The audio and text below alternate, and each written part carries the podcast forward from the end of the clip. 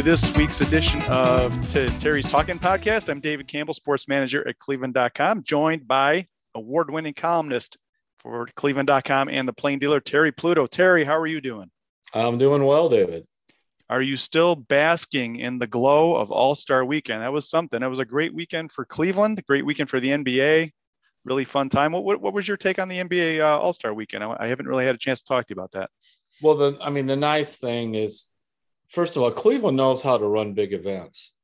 And I'm speaking that, I remember during the uh, uh, 2016 World Series, this guy comes up to me and he works security at all these big events. He's from Cleveland, and he was talking to me um, just before, like I think it was Game Seven in Cleveland, and he said, you know, they had to have the Republican convention there, and then also the World Series, and, and all, and remember the Cavs too. So they had three of them. He said Cleveland is one of the best cities for security to work. Really? you can work it's kind of under control it's he goes we love these mid midwestern mid-sized cities and people just they don't seem as angry and it's just kind of like you could just handle things better than i forgot what he was saying something in washington d.c and some others that it was just how hard that was and i think it showed out again with how cleveland shined. It really did. It glittered. And then on top of it to have four players involved uh, was remarkable. And just going back to the gravity of the event, I, I, I want to give a quick hat tip to Cleveland.com's coverage mm-hmm. staff, the, the reporters, the photographers who are all out there.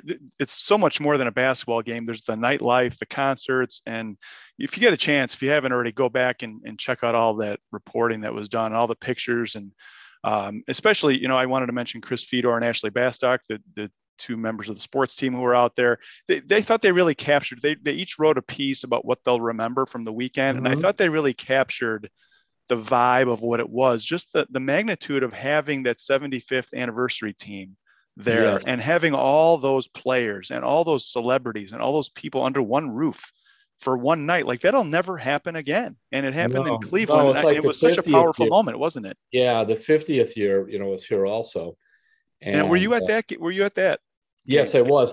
The, the one difference like? I was, I was the only thing I was disappointed as, and I think because of COVID, whether they didn't do it for the 50th year, they really did make all those guys available for quite a while for interviews. And I remember like bouncing from Wilt Chamberlain to you know Bill Russell to all these different guys. Um, I, they had to watch all kinds of things this year and how to do it. I want to say Chris Fedor wrote a really interesting piece to me because we're generations apart about how in 97 his father took him to the all-star game and there was a young kobe bryant that you know kind of touched him like maybe michael jordan or julius erving or whoever it was way back when for some of us and i love that wide-eyed fan perspective that he brought to that and then it just shows his love for pro basketball you know many years later here he is covering one and and i and ashley as you know she played basketball at john carroll and then uh, she does a lot of our Brown stuff. But you could just tell her love for basketball comes out in her writing. To see some of the younger writers coming along, and I think that it just really invigorates me because their energy uh, rubs off.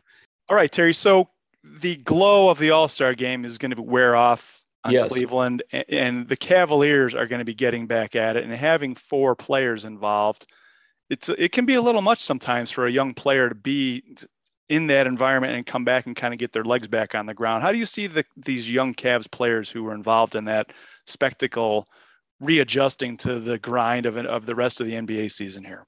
I mean, when we're talking young, we're talking young. It's between the ages of 20 and 23 for the four guys. Because remember, Lauri Markkanen was the old guy at 24 in the lineup when he was starting. So one of the things that maybe JB just needs to remind them is the reason four of them went is winning. And the reason three of them especially went was defense. You know, Okoro, Allen, and Mobley really have made their mark as defensive players. And Darius, while he's not a defensive player, but would would made him stand out yes, he's got the shooting and that, but he's learned to get his big men, as Mark Price said, as a smaller point guard, younger, you got to get your big men to follow you. And Darius has done that. So, in other words, the things that made them all stars are not what we often uh, think about with the glamour and glitz of the NBA and the big numbers and all that stuff. Uh, it really was team basketball, which is why so many fans have gravitated to this group. I don't think it'll be a big problem, but I would not be surprised at some point when they have a couple of clunker games if JB digs out that speech he gave early in the year. I called it the "We haven't won anything yet" speech, just to kind of remind them a little bit. All right, so we're talking future of the Cavs, and before we move on, one of the storylines that came out of All Star Weekend was a re- report that LeBron LeBron was talking about his future and, and would he ever return to Cleveland and wanting to play uh, with Bronny, his son, who's going to be eligible for the draft uh, in a couple of years. Oh, Terry, I can hear it already. So, uh, so we've talked a lot about the Cavs chemistry and that the pieces fit and the personalities fit with this team. That's one reason that fans have really loved watching this group. Mm-hmm. You, I, am hearing you groan. So you're not in favor of this right, LeBron coming back, or how do you feel? The choice.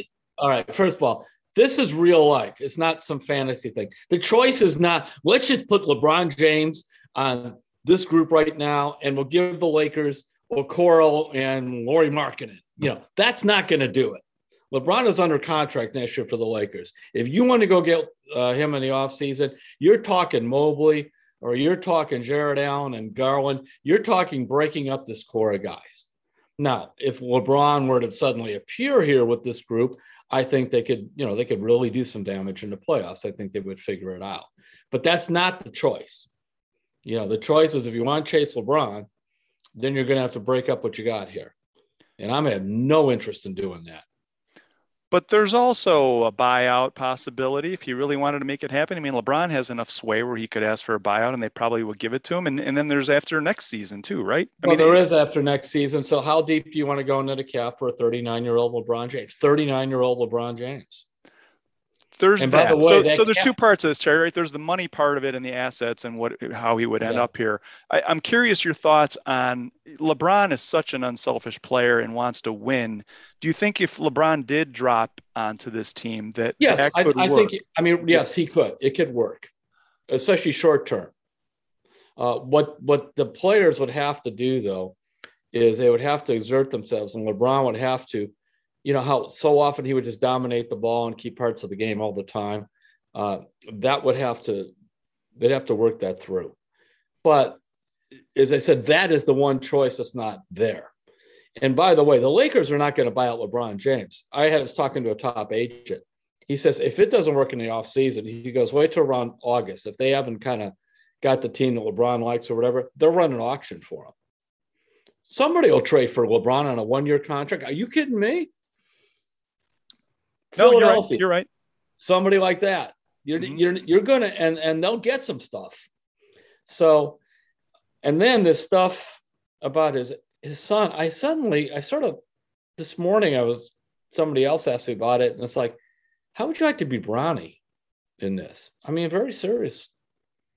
You know, I've seen him ranked anywhere from 35 to 50th in his class as a prospect. I mean, whatever that means but it's not like you know Evan Mobley, for example, was the number one recruit in his class. Darius Garland the year before was like a number five recruit in his class in, out of high school. So, you know, usually most of these guys that you see on these teams are top 10 recruits or higher that are able to go in the NBA, and they usually struggle in that first year anyway.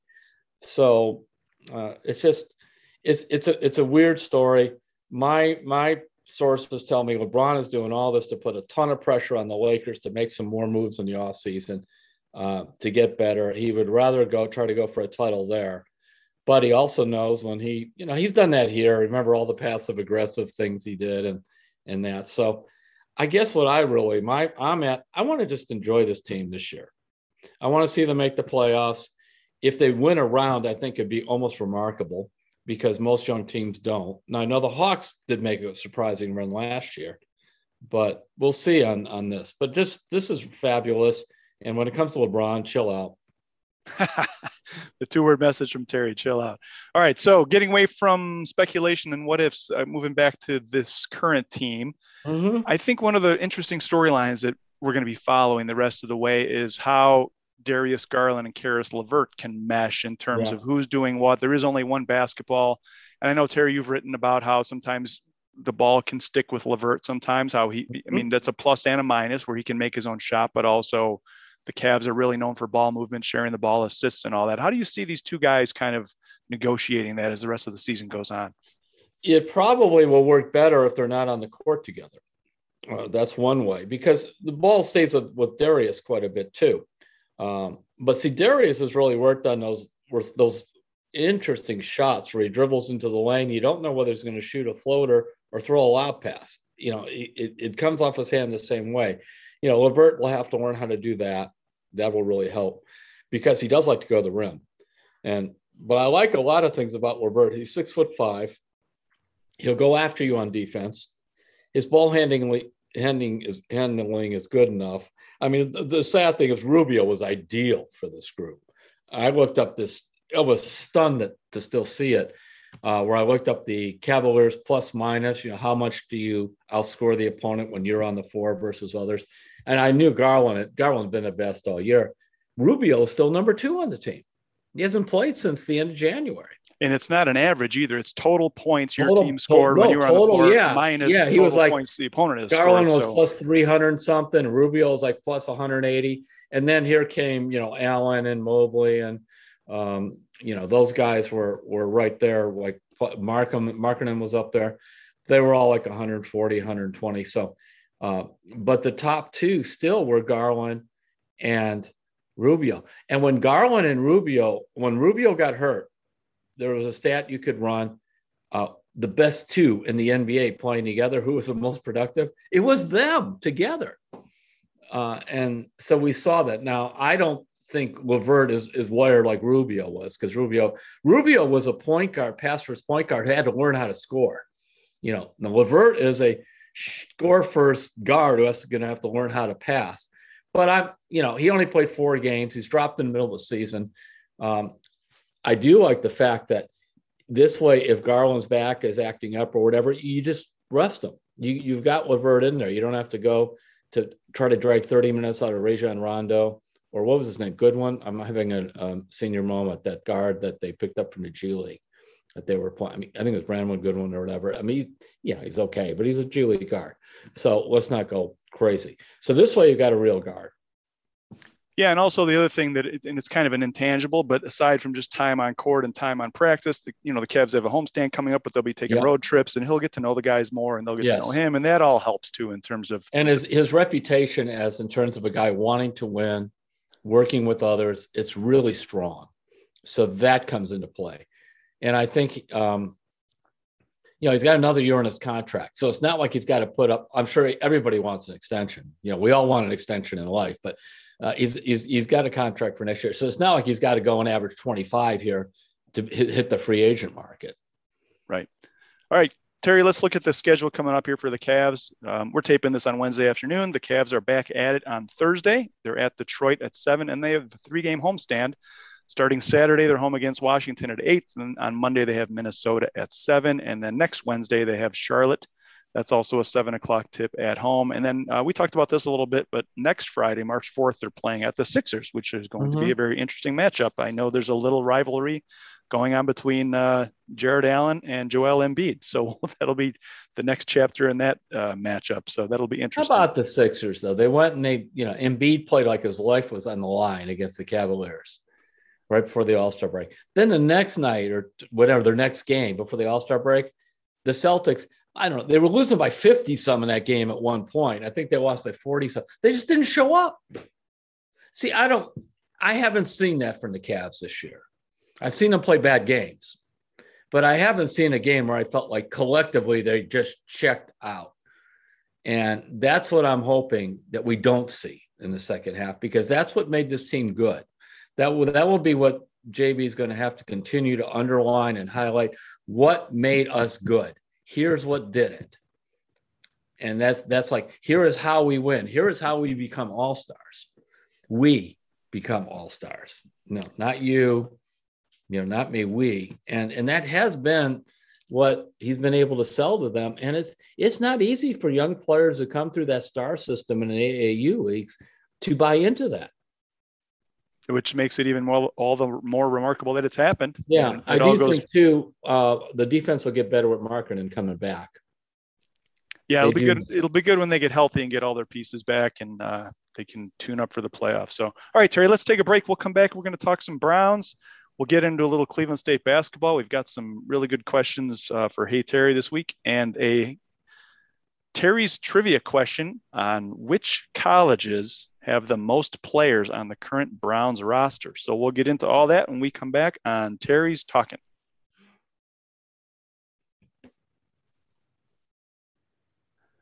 We're back on Terry's Talking, David Campbell and Terry Pluto. Terry, it's always Brown season, as you know. And this week, some interesting tweets from Jarvis Landry. How about we do this? How about I read a little bit of what he said, and then mm-hmm. I want to get your take on it. So, um, so just as a little background, everybody knows Jarvis is going to be turning 30 in November of this year, and his cap hit for next season is $16.37 million. And if the Browns let him go, it would only cost them uh, 1.5 million of dead cap space. So those are the numbers behind it. But something set him off this week in terms of wanting to get this out there and was really interesting to see. So he tweeted, Reality behind all this is I came back to play in the best shape of my life. I got hurt two in week two with a high grade MCL sprain, partial quad tear, and bone bruise. Then came back way too early and ended up staying hurt the entire season. You never heard me mention anything about it. I have put the ball in Clee court by telling them I would like to stay, but if not, then I'm confident enough in myself to be a better, healthy me this year and moving forward to helping do my part in winning a championship elsewhere. And then he also tweeted, Before this year, I missed zero games. So push y'all narrative. It's noted. I gave everything, everything. And there were exclamation points in that last one there. So what'd you think, Terry? I would say most of what he said is absolutely true. Um, he the only game he had ever missed before this season was that game where they had the false positive or whatever for the COVID thing. Remember that with the with the, the when they were in New York. So that's why I always appreciated about Jarvis. Why I always insisted he was the best receiver on the team, not Odell, partly because he's reliable. And I also thought he was just more team oriented. You know, he would block, he would do those things. Secondly, I bet he did come back too early because he's wired that way. Third, I would imagine that what he said about his injury is all correct. You know, that there was an MCL and then probably, usually, if you have a strained ligament, there's usually some partial tear that goes with it. And what a bone bruise, you know, the way those guys are, I mean, I don't know how they walk after games. So all that's all that's true. I think two things are at play. Number one is he would love them to pick up the $16 million for next year because he knows if he goes on the open market, there is no way he's coming close to that. So as he said, the ball is in Cleveland's court. They could just pick up 60 million. They're not going to. As you mentioned, um, it's a 1.2 cap just to let it go. The question would be, and I would be willing to sit down with his agent and say, all right, what do you have in mind for a one year deal? Let's just see. Because Jarvis Landry at half of that, seven, eight million dollars a year. And I know there's some in, injury questions now after that year. Um, I like Jarvis. I, I thought he represented a lot of what was what John Dorsey wanted when they brought him in here, which is that toughness and that. Um, I think he could work in the offense here. We saw it, especially in 20. And so uh, uh, I'd be interested. Now, will he want to go pursue the open market? That would be one of those where I would probably decide to come in with a number and say, okay, this is it, you know, kind of take it or leave it. If not, you know, go out in the open market. We're going to look at somebody else because uh, they got to get receivers. So if he doesn't, if the Browns don't pick up the 16 million, well, they won't. He's there's not much keeping him. There's no reason for him to sign here after that, right? Well, unless you think, all right, you know, you put it out and say, I'll give you, I'll give you, I'll give you eight million. I'll give you half of it for next year. Then you got to wait. You know, of course, there's always the unofficial tampering and that. Would anybody do better? They, they might, but I'm, I mean, I'm just interested in if, if he's going to be here next season, it's going to be under the 16 million, which you say isn't going to happen, or he's gone. I mean, that's where I'm at. Like, there's, I can't at. see I'm, like I'm, a middle step where the Browns like, hey, take a pay well, cut and stay here. If other, he's going to take a pay cut, I think he's gone. That's what I'm. Yeah, I guess I'm, I'm saying. generally, and, and one of the rules in pro sports, and for the most part, is that uh, if you're going to whack a guy that much, you're better off letting him go somewhere else. But it's like the Chris Hubbard, for example, not not the same thing, but he went from like a seven million dollar cap number to like two and a half a couple years ago. They negotiated him down. Um, and I want to say they did somebody else too. It happens more in football than you think. It tends to happen more with mid-level players. But I would be willing to say this is, and that way, then it's his choice. You know, you you want to do this, and then it's like, all right, unless you sit down with him and have a feeling he's just going to uh, have an attitude about that, and then there. But I, I don't know. I, I like Jarvis. Well, that's what I'm getting at. Like, I'm just playing devil's advocate here. And 16, yeah. 16 million is a big number. But if you're the Browns and Doug Lesmerises and Scott Patsko have talked about this on the Gotta Watch the Tape uh, podcast about they're going to revamp this receiver room with with some young dynamic players. Mm-hmm. And those are guys are going to be taken in the first, second, third, wherever the Browns take them. They're going to be on rookie contracts. Yeah. Is it worth I mean, you have Jarvis Landry, who is a consummate pro, a team guy, comes to work every day, stands up in front of the locker room and gives speeches when people aren't working hard enough and, and being accountable. Is that worth $16 million to have Jarvis Landry around for one season to bring these young guys into the NFL and say, listen, you watch Jarvis Landry and he's going to show you how to succeed in this league. Is that worth it? I don't know. I'm just interested in that in that question. idea. It's an interesting question because um, it would show the team is, you know, we're going to reward you even though you're coming off this lousy year because of injuries.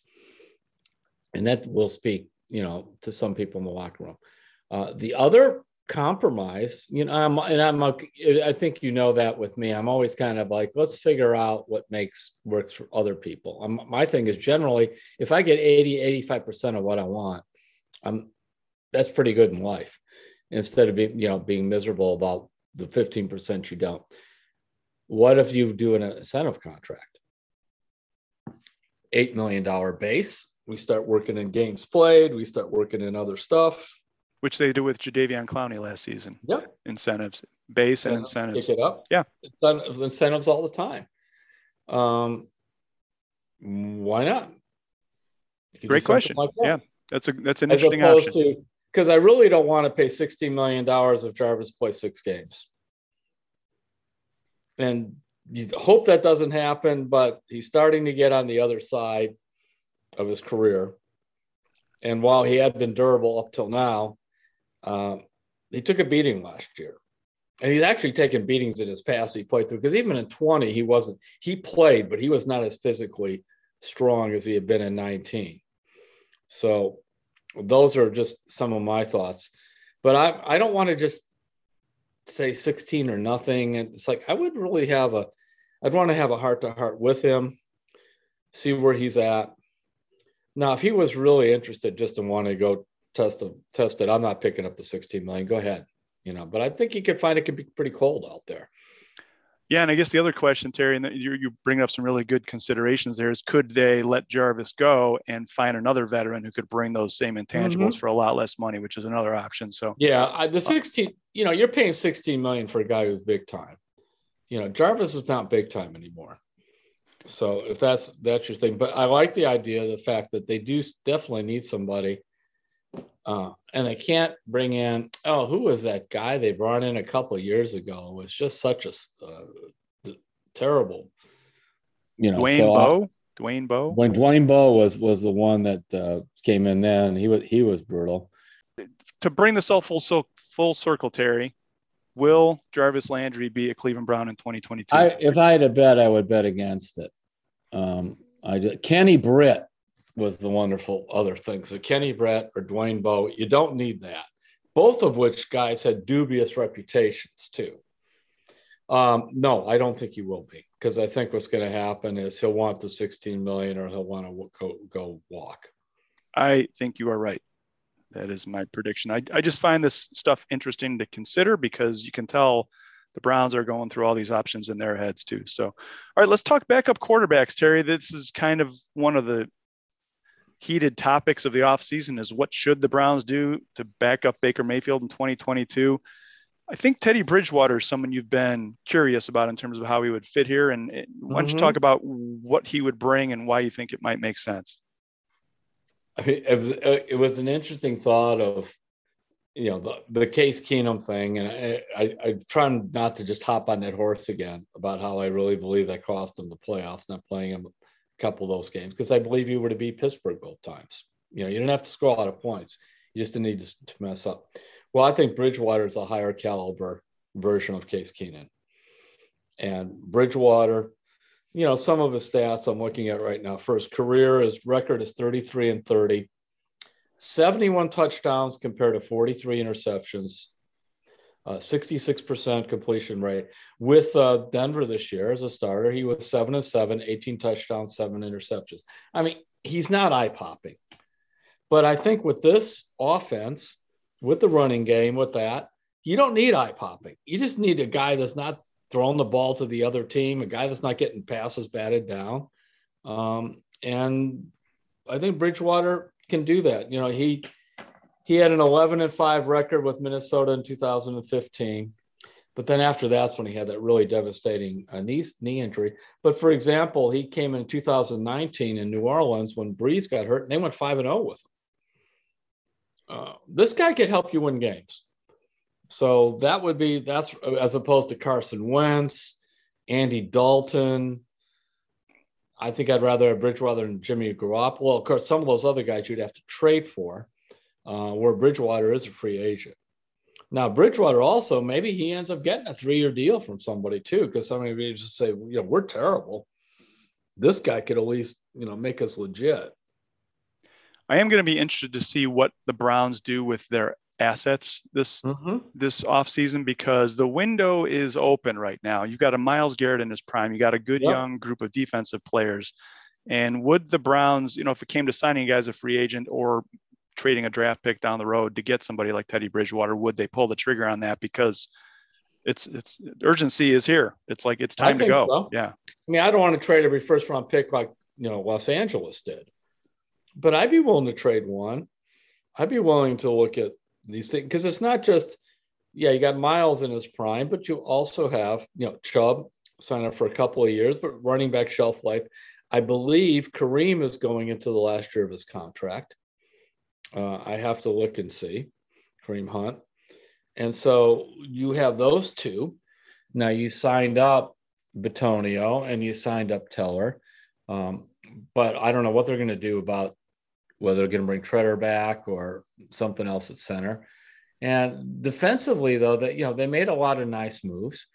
That defense was a playoff caliber, and I believe a playoff winning defense by the second half of the year. Once they got settled in and they got out of that whatever weird zone they were playing, where they could never figure out who to cover wide open in the end zone. I remember early in the year that stopped the second half, and I was told simply they simplified it. How's that?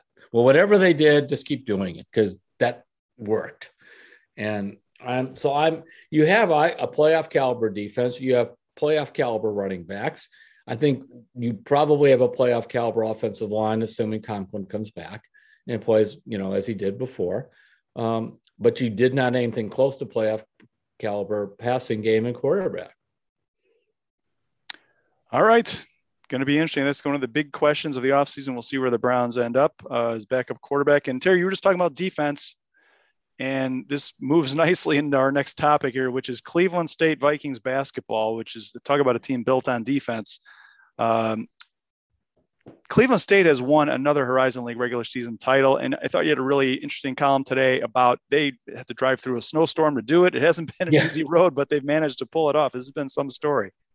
Yeah, it is. By the way, just so you know, Kareem Hunt indeed is in two in 22 will be his last year under contract. So that's another if you, you know right yep. urgency there because I doubt they're going to turn around and give him you know something like they gave Chubb. So okay, uh, Cleveland State. This is you know, of course you you write something nice about that. It's like, well, the Horizon League isn't very good, and you know this. Well, they were bad in whether the league was any good or not. I mean, they had lost an average of 21 games, uh, 21, excuse me, 21 or more games the previous four seasons before Dennis Gates arrived, and he lost 20 games too his first year. And then they went to the NCAA's last year, and this year they've won the regular season. Um, that's two years in a row. And it's not as if they went out and were picking up um, players who were kicked off a big program for whatever reason. I mean, it was not a shortcut approach. I mean, these guys, you look at, um, I mean, it's an old Kevin Mackey line, you know, other teams at McDonald's All Americans, my kids eat at McDonald's. Well, it was kind of like that. You know, most of these guys, I mean, they were a couple of their kids, like Tre Gomillion, uh, Craig Bodon, and some of these others, they went to junior college not because of a great thing. They just had no division one offers and they thought they could go a year and try to create some interest that way. And those are the gates has tremendous contacts in the junior college world because they used to take some junior college kids at florida state when he was an assistant there. So that helps him bring these kids in here. And when you're also bringing in these kids from these type of junior colleges Yahel Hill from cleveland um, Cleveland Heights. He was down at Tallahassee. They come to Cleveland State. Um, this looks pretty good to them. You know, this Division One, they're not they're not spoiled. They're used to bus rides. They're used to these things. And then you play. You know, he's another one. It was a little like the Cavaliers. You know, they're the defensive oriented, pass the ball. You know, they lead the league in assists. Uh, they lead the league in scoring, but they have got D'Moi Hodge is another junior college player. He's averaging 15, and Torrey Patton's at 12, and Trey Millions at 10, and there's a bunch of guys at seven and eight and six. Um, it's it, I just really enjoy them. And I really thought the comment that Dennis Gates had, they basically a snowstorm hit. They were trying to get to Green Bay and Milwaukee to play their games, and they basically yeah. had to bust the whole way through a snowstorm. And Gates just Twice said, "Yeah, what did he say? I didn't complain about it, so they better not complain about yeah, it." Yeah, they better not complain about it. Either. Yeah, yeah, and, and that just and kind of captured where they're at. Fascinating to me is you know they played that triple overtime game where they lost to Purdue Fort Wayne. Second half of that game, he doesn't play two of his starters at all, D'Moi Hodge and uh, Torrey Patton, two of his top two scorers. The third, and I, I, mentioned, I said, what was that about? He goes, well, you forgot Spider, which is Deante Johnson, their starting center. He goes, he didn't play that much in the second half either. So I said, well, why not? He goes, the other guys were playing better. And he said, we are a team. And I think it's not that these kids um, had the bad attitude. I think he felt that they just been getting sloppy. And even though they lost in triple overtime, he said he, he always brings them together at half court and talks to them. And he said they were expecting me to be really upset. And I made the decision I was going to be tremendously upbeat and praise the guys who played um, and then that set up that trip where they went to, up to Wisconsin, which is even when those schools are not particularly good, usually you split on that trip. And the Cleveland State had not won those back to back games since 2011 up there. And um, they, they won both games and they won them handily. Which put them and in position to win the league. Yeah. Yes. Where after a, a loss like that on the road at Fort Wayne, you know, you could have. Uh, by the way, look what places they play. I mean, this is not glamour spots. You know, you're, you're taking some buses to go to Fort Wayne and all that too. You don't like the Fort Wayne Green Bay uh, experience? Oh the, my goodness! The, the tour, yeah, like a, tour quick, a quick stop at home for a day or two, and you know, and off we'll get on the bus. I mean, they ended up. They they actually didn't bus directly to the first game was in Milwaukee because the flights all got canceled. They ended up staying the night in Chicago. Then he decides to arrange a practice in Chicago at UIC because he thought, well, maybe they could ride out the storm. And so they practice. They come out. Now they have a blizzard. They can't see at all. So the, the guy on the bus takes them up to there. They're driving like 35 miles an hour. I mean, it's not that far from Milwaukee, but in a snowstorm at that speed, probably felt like a long way. And then they just kept busing after that game. Let's just bus over to Green Bay. They did uh, fly home. Yeah, yeah, it's like a minor league baseball trip that that uh, seems like it's never going to end. So, all right, Terry, we got some good uh, hey Terry questions this week, and this this first one isn't really a question so much as a letter. I'm always interested in asking people like, why are you a, a, a Cavs fan, or why are you a fan mm-hmm. of whatever team you follow? And I just want to read this letter because I thought it was really kind of along that line. So, yeah. Terry, I have to weigh in on Cleveland and Bill Fitch. I appreciated your tribute when Bill Fitch passed. Back in the 70s, I was able to get 3WE on my nice radio from my boyhood home in Ames, Iowa. I was enthralled with Joe Tait, Pete Franklin, and the miracle of Richfield. As a basketball nut, and I still am, it was so much fun to follow the underdogs run to big time success. I still regard that as the heyday of pro hoops, if for nothing else than the stories. As you know, we had to work for our information from newspapers, magazines, some TV, and the radio airwaves. This helped make me a lifelong Cavs fan. My friends and I were aspiring journalists and broadcasters, and finding Tait was like finding a gold mine. In 2006, my wife and I spent spring break in Cleveland, and he puts an exclamation point next to spring break, going to a Cavs game at the Q, staying downtown, and making it to the Rock and Roll Hall of Fame. During that trip, we were thrilled to witness LBJ hitting his first last second game winner against the Charlotte Bobcat. Bobcats. Back when Sports Illustrated was coming out every week, I wrote a letter to the editor in 2011 about a Joe Posnanski column on the city of Cleveland and its resiliency. I tried to note that no one personified that more than Joe Tait, who had been battling a host of health problems and was set to retire at the end of the season. I was pleasantly surprised the letter made the cut but maybe I shouldn't have been. How could you not love the NBA through guys like Tait and Fitch? Also, somewhere deep in my files, I've got an SI article about the opening of Richfield Coliseum and Nick Mileti's influence. My young self was heartbroken when, when Fitch left Cleveland, and I certainly followed his vagabond coaching career after that. What a tough basketball lifer. Anyway, as we get older, it's certainly melancholy to see icons of youth pass away. It was cold during that spring break in Cleveland, but it was memorable for my wife and I. People were so friendly downtown, and it was a fun experience. We hope to get my son to the Rock and Roll Hall of Fame this spring or summer. I enjoy your prolific writing and following the Cavs. Such a fun distraction from the trials of life. Sincerely, Mike Swan, and Mike is student sports media advisor at Butler Community College in El Dorado, Kansas. I just thought that was a really nice, thoughtful letter, and it kind of tied everything together with with all that Cavs texture. So. Yeah, it is. Probably Dennis Gates will go there recruit one of the players. Butler Community College sounds like he finds a player. yeah, you might. But I, it, I really believe that um, kind of like when you're at a certain age and you find your favorite team, like when Chris Vito wrote about that 97 uh, All Star game and Kobe Bryant and that, that is what you think is kind of the best version of the Cavs or whatnot, you know, whether it's uh, I mean, for me, the best version of the Cavs, because now I covered them. Uh, the Miracle of Richfield, I was at Cleveland State working my way through school. I mean, I paid attention to it, but I didn't go to games. I mean, I was just trying to keep my, you know, my bills paid. I was, it was there. I was working overnight at the Cleveland Press and, and listening to Joe, Joe screaming about those games on the radio, but that was, that was it. And so my real indoctrination to the Cavs was the, the Lenny Wilkens years. And to me, that's my favorite. Um, but for others, it could be Miracle of Richfield. But though, well, let's not forget that when a younger generation comes along, and here comes LeBron from Akron and that, um, it's easy to say, all right, that was the best. Well, and it's you know Greg uh, the second from the Browns. Yes. Uh, Ashley Bastock wrote a story about him going into All Star Week, and he's a Cavs fan because of the LeBron years, LeBron. and that and yeah. he, he grew up in Chicago, but he was a Cavs fan, and so it's. Mm-hmm. I'm just really interested to hear what people's stories are in terms of why they latched onto a team, and that's always fun to hear. So, are you ready for another Cavs question, Terry? Okay. This one is from James Shorger. He says, "Hey Terry, as a Cavs fan from their inception, I perceive or sense the following: We look back with fond nostalgia at the miracle of Richfield squads that never won a title." We look back with fond nostalgia at the 90s Price, Daugherty, Nance, Hot Rod, Harper, Ehlo years that never won a title.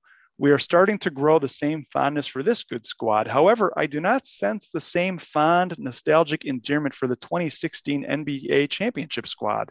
For whatever reason, it doesn't ring with the same feeling.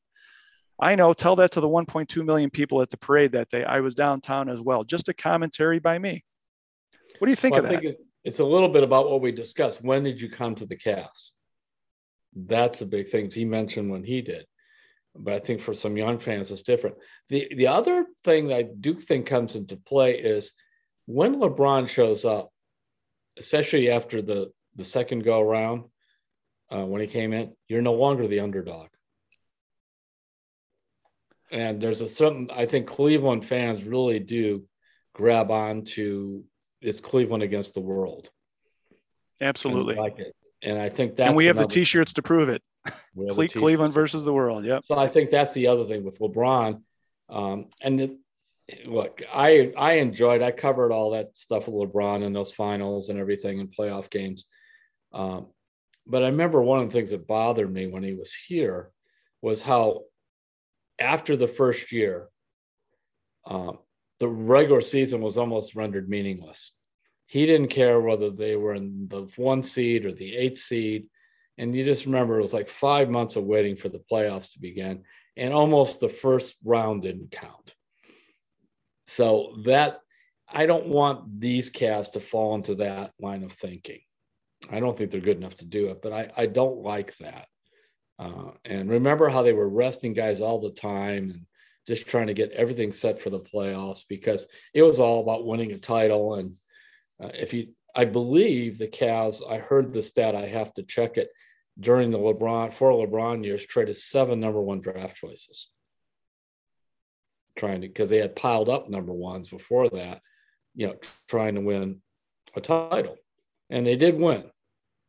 And so that's a that's a key thing there. It did happen, but I think that's that was the other difference. Yeah, that's a great point. I, the Cavs teams of the LeBron era were so much more about the destination than the process. I think you you explained that completely right. And this this team is so different because it is all about process and watching growth.